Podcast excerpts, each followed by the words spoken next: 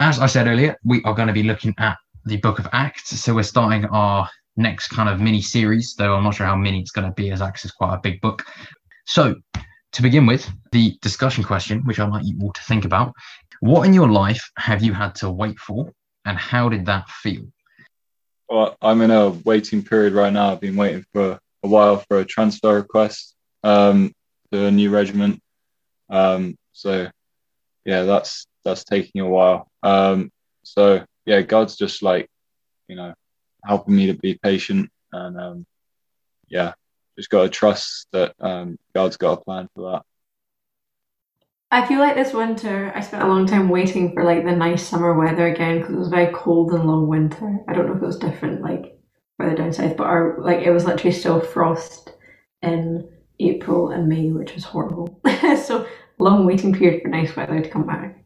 Um, for me, waiting to go on my gap year. Um, before I went, um, that was um, yeah, I was really impatient and just really excited to do it.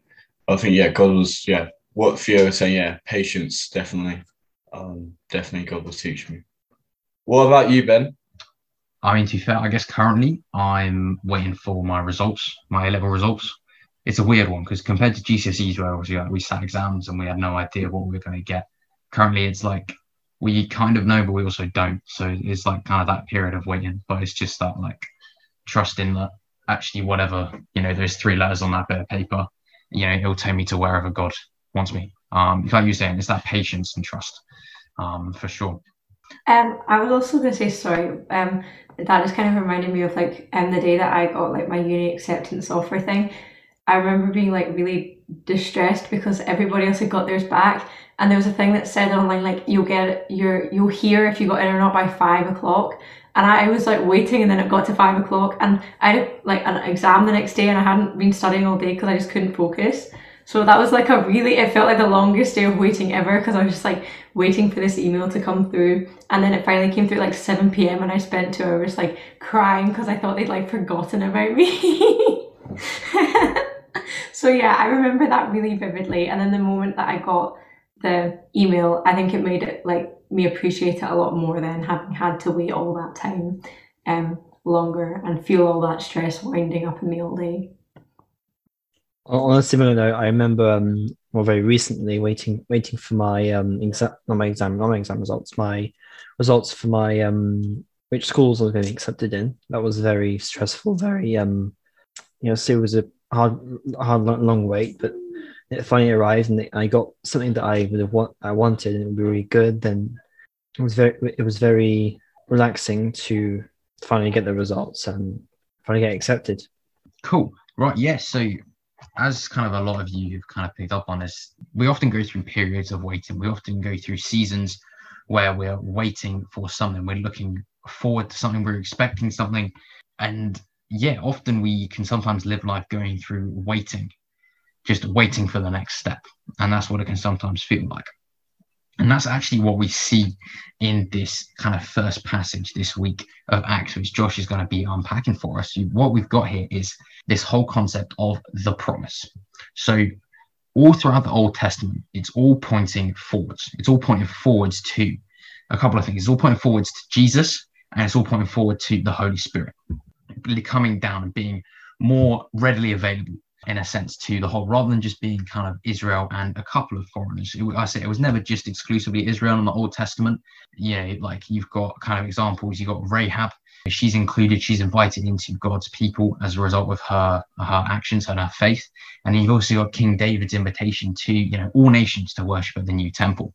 But what we have here is the opening section of Acts is this idea that actually God can do extraordinary things through ordinary people because of his Holy Spirit. Rewind back a bit to Easter. It's been a couple months since Easter.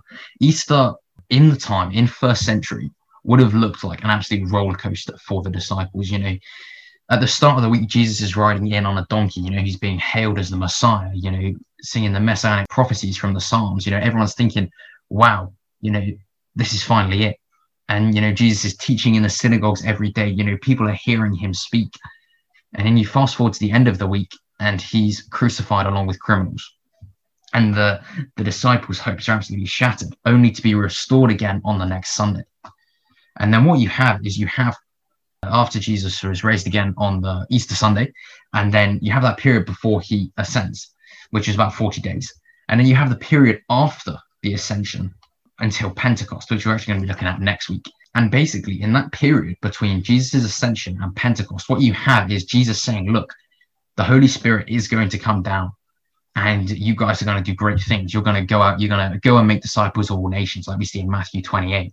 You know, you're going to go out and you're going to spread the life changing message of what I have done to the world. But you see, the disciples had to wait in that period. They had to wait on God's timing. They couldn't, you know, I'm sure if the disciples had it their way, they would have wanted to go, they would have wanted to run straight away, but they had to wait for God's starting gun almost. They had to wait until they'd received the Holy Spirit.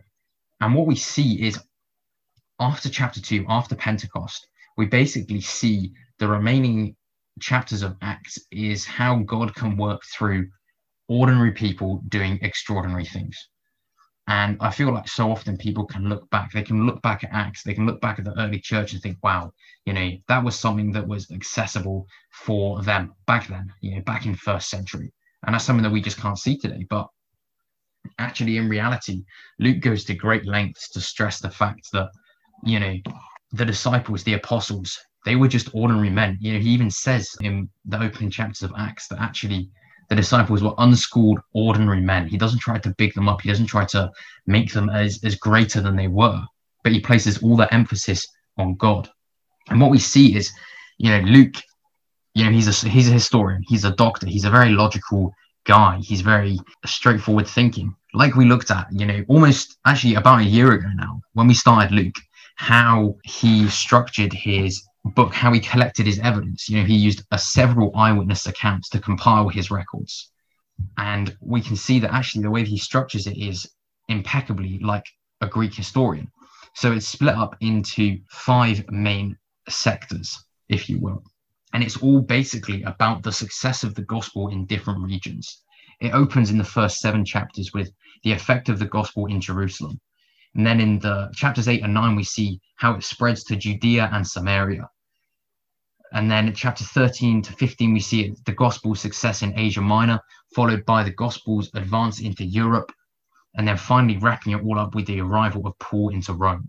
And yeah, the book of Acts is basically, it kind of bridges the gap between the gospels and Paul's letters. It's like that kind of stepping stone, if you will, to helping us understand how the gospel went out and how God can work through ordinary people. That's basically what I'm going to talk about. This idea that, yeah, the disciples had to wait and how waiting shouldn't be a passive thing, but it should be an active, an active thing where we wait and we seek God. I'm going to chat about that more in the small groups later on. But yeah, without further ado, I'm going to hand straight over to Josh. Yeah, it's good to be back, everybody. Um, would anybody like to read out our passage? It's a fairly short one for once. Um, it is Acts 1 1 to 10. I'll read if you want. Oh, that would be great. Thank you, Elliot. Jesus taken up into heaven. In my former book, Theophilus, I wrote about all that Jesus began to do and, and to teach until the day he was taken up to heaven, after giving instructions through the Holy Spirit to the apostles he had chosen. After his suffering, he showed himself to these men and gave many convincing proofs that he was alive. He appeared to them over a period of forty days and spoke about the kingdom of God.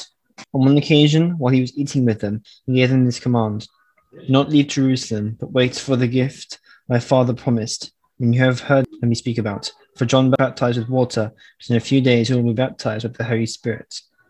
So when they met together, they asked him, Lord, are you at this time going to be going to restore the kingdom to Israel? He said to them, It is not for you to know the times or the dates that the Father has set by his own authority but you will receive power when the Holy Spirit comes on you. And you will be my witnesses in Jerusalem and, and in all Judea and Samaria and to the ends of the earth. After he said this, he was taken up before their very eyes, and a cloud hid him from their sight. They were looking intently into the sky as he was going, and suddenly two men dressed in white stood beside them. Yeah, that's a mistake on me. It's meant to be one to eleven, so I'll just read the uh, the last the last verse. So verse eleven. Uh, Men of Galilee, they said, why do you stand here looking into the sky? This same Jesus who has been taken from you into heaven uh, will come back in the same way you have seen him go into heaven. So, it's great to see all your lovely faces. It's a very nice day. The sun's shining, the birds are singing, um, and there's so many faces looking back at me. And we've now moved on to Acts. We've moved off of Luke and we're into a new book. We're into a whole new story because Jesus is no longer on earth. So, this book is the history of the church, the immediate following on after the Gospels. This is the growth of the church as we know it. This is the, the immediate actions of the apostles in growing Christianity as a, as a religion. See, this is volume one of the church growing and forming. Volume two, well, it's still being written. You and I are writing it every day. Every single person on this earth that is continuing to pick up their cross daily is writing their, their version of volume two of Acts. So, as Ben mentioned, this is written by our good friend Luke, and he was the only person to continue writing on after uh, after his gospel to continue it into the next generation and the next part of the story. See, the difference between Luke and Acts is what part of the Trinity we're really focusing on. See, with Luke, we're all focused on the Son. We're focused on the actions of Jesus, his earthly actions, his earthly ministry. Whereas Acts, this is all about the Holy Spirit. This is all about the Spirit descending and filling God's people and letting them make their choices and letting them build the church without the physical Son of God there. See, the actions of the early church were all guided by his spirit. That's what we should aim to be like. That's what the apostles chose to do. We'll see many, many way through. We'll see Saul ch- ch- changing to Paul. We'll see Philip on the road with the eunuch. We'll see uh, the road to Damascus and we will see so many more different actions that have had such a massive important role in the in the growth of the religion that we now know in the growth of the way that we can come to be a part of this zoom to come and spend time with other young people with other christians to come and worship christ see much like the, the apostles god is a calling for each and every one of our lives he had chosen the apostles he had chosen each of them, not because they were particularly brilliant teachers of the law, but because they were chosen because of their heart, because of the people they were. See, that's what we're like. We're all chosen by God for a specific calling. Not because of any any of us are particularly massively strong, not because any of us are particularly going to be the next Albert Einstein, it's not because any of us are going to become the next Jeff Bezos or any of that. We are because of our heart. David, we see all the way back in 1 Samuel, he was chosen because his heart was for God. And even though he messed up along the way sometimes, and he messed up in some pretty big ways, his heart was always still for God. He was always trying to be the best version of himself that God had called him to be. So, right now, we're looking at the apostles. The apostles are there as Jesus is rising up into the clouds and leaving them. And they're like, what's going to happen now? See, the one verse from the Old Testament I think would be really comforting for these apostles right now is Esther 4:14. It would have been perfect for them because as they're figuring out where their calling is along this road, as they're figuring out what's going to happen next, they're seeing that God is saying to them, perhaps you were born for such a time as this. Perhaps you came to this position not to be quiet, but to step up and step out. See, who knows? Who knows? But maybe one of these people in this room right now might change the world through what they do. It might be Soph, it might be Ramon, it might be Elisha, it might be Theo, it might be Naomi, it might be Lottie, it might be any of you. It could be happen in so many different ways. God has all called you according to his perfect plan. We talk so much about Jeremiah 29, verse 11.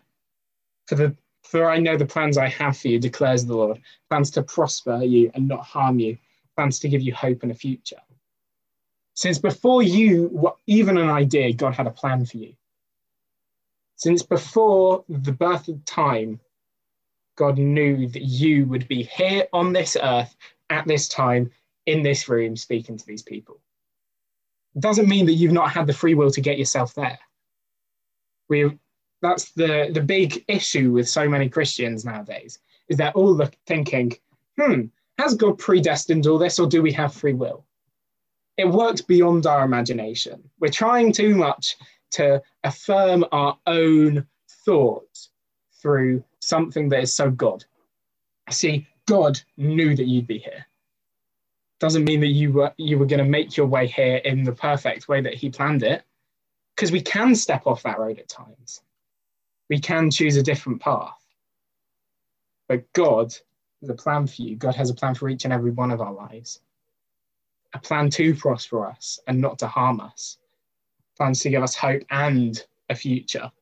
It's the second, it's the second or third passage in Romans 8, verses 18 to 21. I consider that our present sufferings uh, are not worth comparing with the glory that will be revealed in us.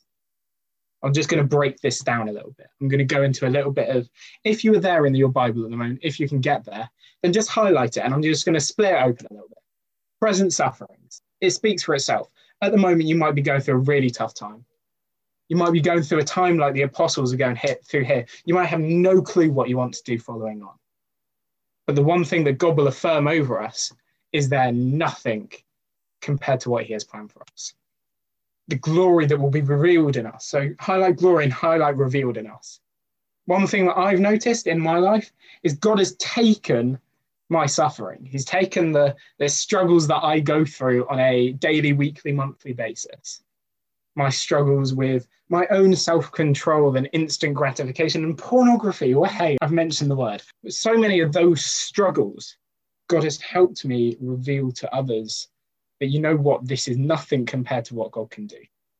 I'm at a place now where I would openly talk about it to you guys. And if you have any questions about my journey, feel free to message me because my messages are always open because I have no life.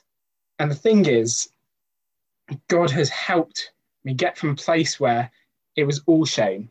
I wouldn't speak about it. Nobody even knew. And now I'm at a place where God is revealing glory through something that was my that used to be my present suffering.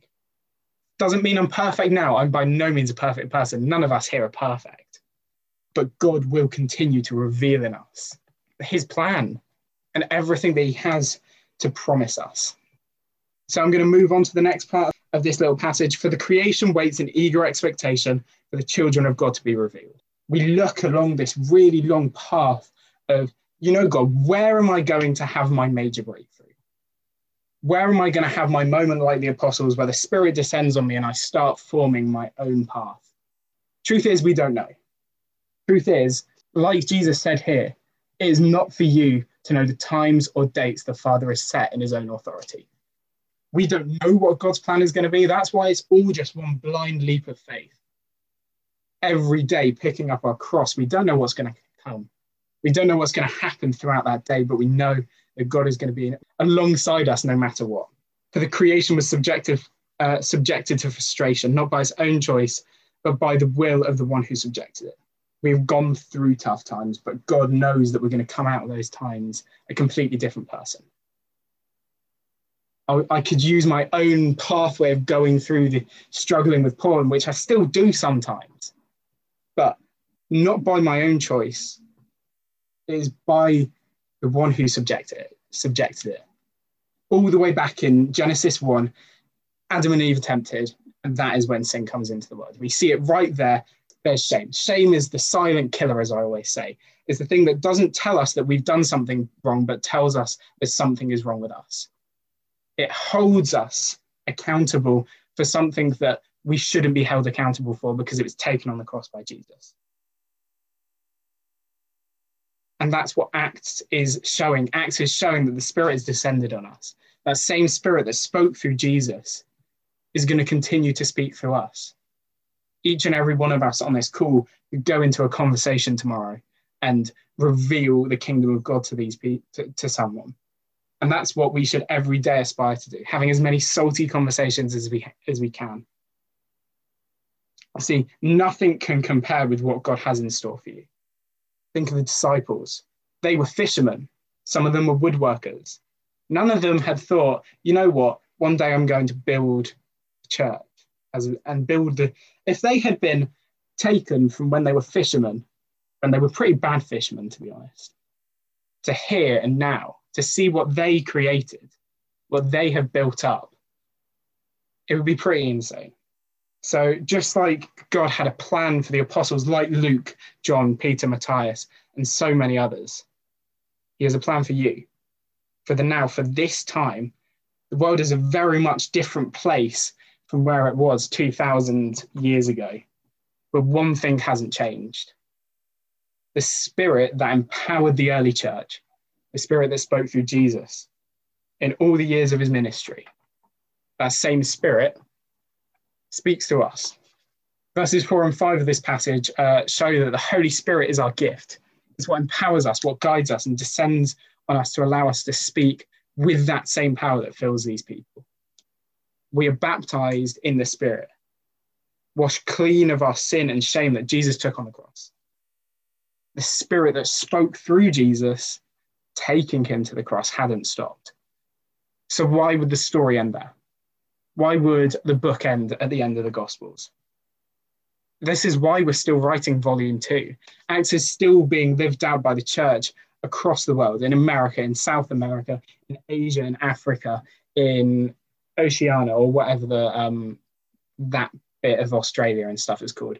And Europe and so many other places. But we have so many places where the church is continuing to grow. And although there are places where we are persecuted heavily for our faith, it's a major praise point that there are so many places that we're still allowed to speak freely about our faith. It doesn't mean that we're in the perfect place because we're never going to be. It's why we're still writing volume two. At the end of volume two will be when Jesus comes again descending the same way he went up. It's our daily lives, the constant calling that Jesus has to bear, that Jesus gives us to bear across. As I said, our salty conversations, where we go into a conversation, any interaction, sharing God's love. See, if we are going to go and share God's love, one great thing we can do before that is reading his word. It tunes us with his spirit. Because if you want to see God speak into your life, you read his word. You want to hear God speak over you, you read his word out loud. See, we're all witnesses to the reason that this book is here. We are all writing our own version of volume two of Acts. Every day, every single second, we have a choice.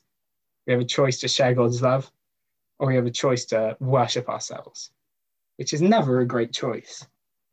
Any new trials, new faith, new situations that we come to be faced with. Entering any new season is a difficult choice. There's difficult choices to make left, right, and center. But as long as we continue to attune ourselves with God's Spirit, we know that He's going to guide us through. Romans 6, 7, verse 6 says, But now, by dying to what is bound to us, we have been released from the law so that we serve in the way of the new spirit and not in the old way, uh, the old way of the written code. Although, although the whole of the Bible, every single word of it is God's word, we have been filled with a new spirit. We've been filled with a spirit that descended on the earth with Jesus. When we come to Christ, we are a new creation, entering into our relationship with God and searching for Him as much as we can. And granted, that might not be as much as we want to, but in every opportunity, coming to God in prayer helps us to become more and more like Him. Because in every single step we take, in every single moment, when we have an opportunity to go to God in prayer, it's an opportunity to grow in relationship with Him. If you want to grow in relationship with people, what do you do? You spend more time with Him. So, spending more time with God helps us grow more like Him. See, in verse 10, they're completely dumbfounded. They had no clue whatsoever of the decisions they're about to be making. This is the this is one whole leap into the unknown, a step of faith by almost the largest of margins, because we can't comprehend what is out there for us. Genesis 22, Abraham didn't know what was going to happen, but he knew that God will provide. God will provide the lamb for the burnt offering, my son. And what happened? God provided. We might not know what will come tomorrow, but we know that God's going to provide for us in so many different situations that we come to. When we step out in faith, when we go like, God, I'm just going to give you everything, I have no clue what's going to happen. God is always going to provide. God has always provided and is always going to continue to do that. Once you start making the choice, that's when it becomes easier. The start is always the hardest part of the journey. Those first steps are always the scariest. Think if you're climbing Everest and you're at the bottom, you're at base camp and you're looking up and you can see so many, so many meters of climbing in front of you. That's when the hardest part is. That's where you're thinking, this is the point of no return. If I go now, that's it. I've made my choice. Practice doesn't make perfect. Every single sports coach in the world is now screaming at me in pain because that's what they're always chatting about. But there's always the factor that we're never going to be perfect. Practice, in fact, always is going to make permanent. The more we draw near to God, the more we understand God's nature and His Spirit. It doesn't make us completely more like Him, but it allows us to make choices that will draw us closer to Him. And that will ultimately give us the opportunity to be more in tune with His Spirit.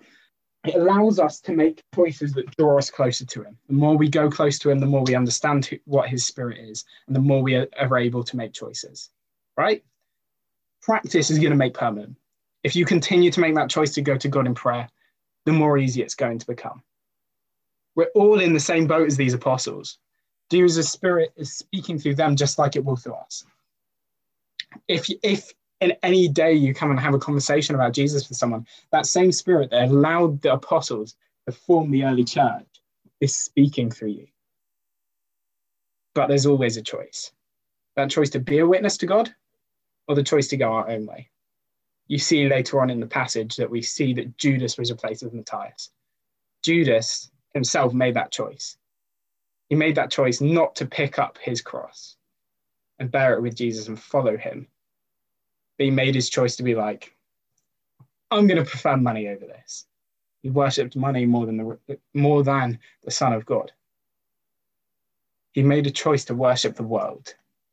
And that's what we see ourselves doing in so many situations, in situations of instant gratification, in situations where we gossip, in situations where we don't practice our own self love, where we don't see our self worth that we are new creations in Christ. So many situations we face in our lives are going to define our act of the day. So, in each day, choosing to make an action that is more attuned with the spirit, that comes with a big weight. See, there's a constant recur- recurring question for us in what is our priority? I'm pretty bad at this, but at the moment, I have been, I think it's been the last 10 days straight. I haven't done my morning devotional, which has ended up me doing it at like 11 at night. And that means that I don't get a good night's sleep. And then that means that I wake up and I'm, and I'm tired and I'm like, oh, no, I'll do it in the evening. My priority is to wake up and be like, hmm, food or hmm, shower. Whereas it should really be the word of God. That's something I need to get better at. And I encourage you to notice the areas where you might be like, like that in your lives and to continue to step out and find new ways to draw closer to God. See, there's a big contrast here. In verse 11, Jesus descended to earth for the first time. Look at how he came as a baby, born in a manger, came to serve, not to be served, to give up his life so that we can be baptized in the Spirit, be led into this new life to be ch- to be a new creation. But when Jesus comes again, we're not going to have that luxury. When Jesus comes again, he is going to descend from heaven with all the power that he has.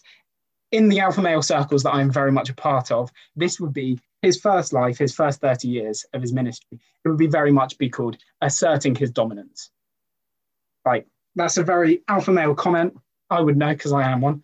Uh, we see in so many opportunities that Jesus is continuing to show his spirit through his first ministry then the second ministry, when he's going to come again, that is where he brings the fire and power of the Lord to bring an end to this earth as we know it. Judgment Day, some people call it. I don't know what it's going to be like when it happens. It'll probably be very cool. Um, but it's our choice whether to pick up our cross or not. For all we know, the day where Jesus comes again could be tomorrow morning. You could be happy sleeping in bed and then you hear it and you see it, and Jesus comes again. What do you want that moment to be like for you? Do you want it to be euphoria of everything you've put your tr- faith in, every second of your days, every day of your month has been spent living forward to that? Or do you want to be there and then you're like, I didn't live up to who, what my, what God called me to be. Jeremiah 29, verse 11, for I know the plans that I have for you, plans to prosper you and to give you hope for a future. God has called us in so many different ways to be disciples to Him. He calls us to fish for men. If we're going to choose to avoid that, we're avoiding His calling. So, how is your version of Acts Volume 2 going to look like? Are you going to allow the Spirit to minister through you? Where do you feel God is calling you like He called the apostles? The Spirit descended, so allow it to descend on you. I have been Josh. Thank you for coming to my TED Talk. It's been great to see all of you. So, yeah, Benjamin, back over to you. Yes, indeed. Um, yeah, I'm not going to talk for long, to be honest, because um, we're going to get into small groups. But yeah, no, whereas Josh was speaking, it's all about, yeah, where do we put our priority in our life? You know, is our priority somewhere other than God? Um, and it just reminded me of a verse in Galatians. So Paul writes in Galatians 6, verse 8 For the one who sows to his own flesh will from the flesh reap corruption, but the one who sows to the Spirit will from the Spirit reap eternal life. And it's just that reminder that actually, yeah, we need to be active in the choices that we make. Um, you know, this is this is not me saying the choices that we make are what earns us our salvation. What I'm saying is that we make the choices because our salvation has been gifted to us freely from Jesus because of what Jesus did. And that should be the mindset that we that we live our lives from. That should be where we kind of take our inspiration. Inspiration isn't the right word. It's kind of more like that should be where the source, the very kind of source of our life comes from, from that fact, that firm hope, that assurance that actually at the end of it all, we will walk an eternity with Christ. And it's our calling to, you know, go through each day, putting off the old self, putting on the new.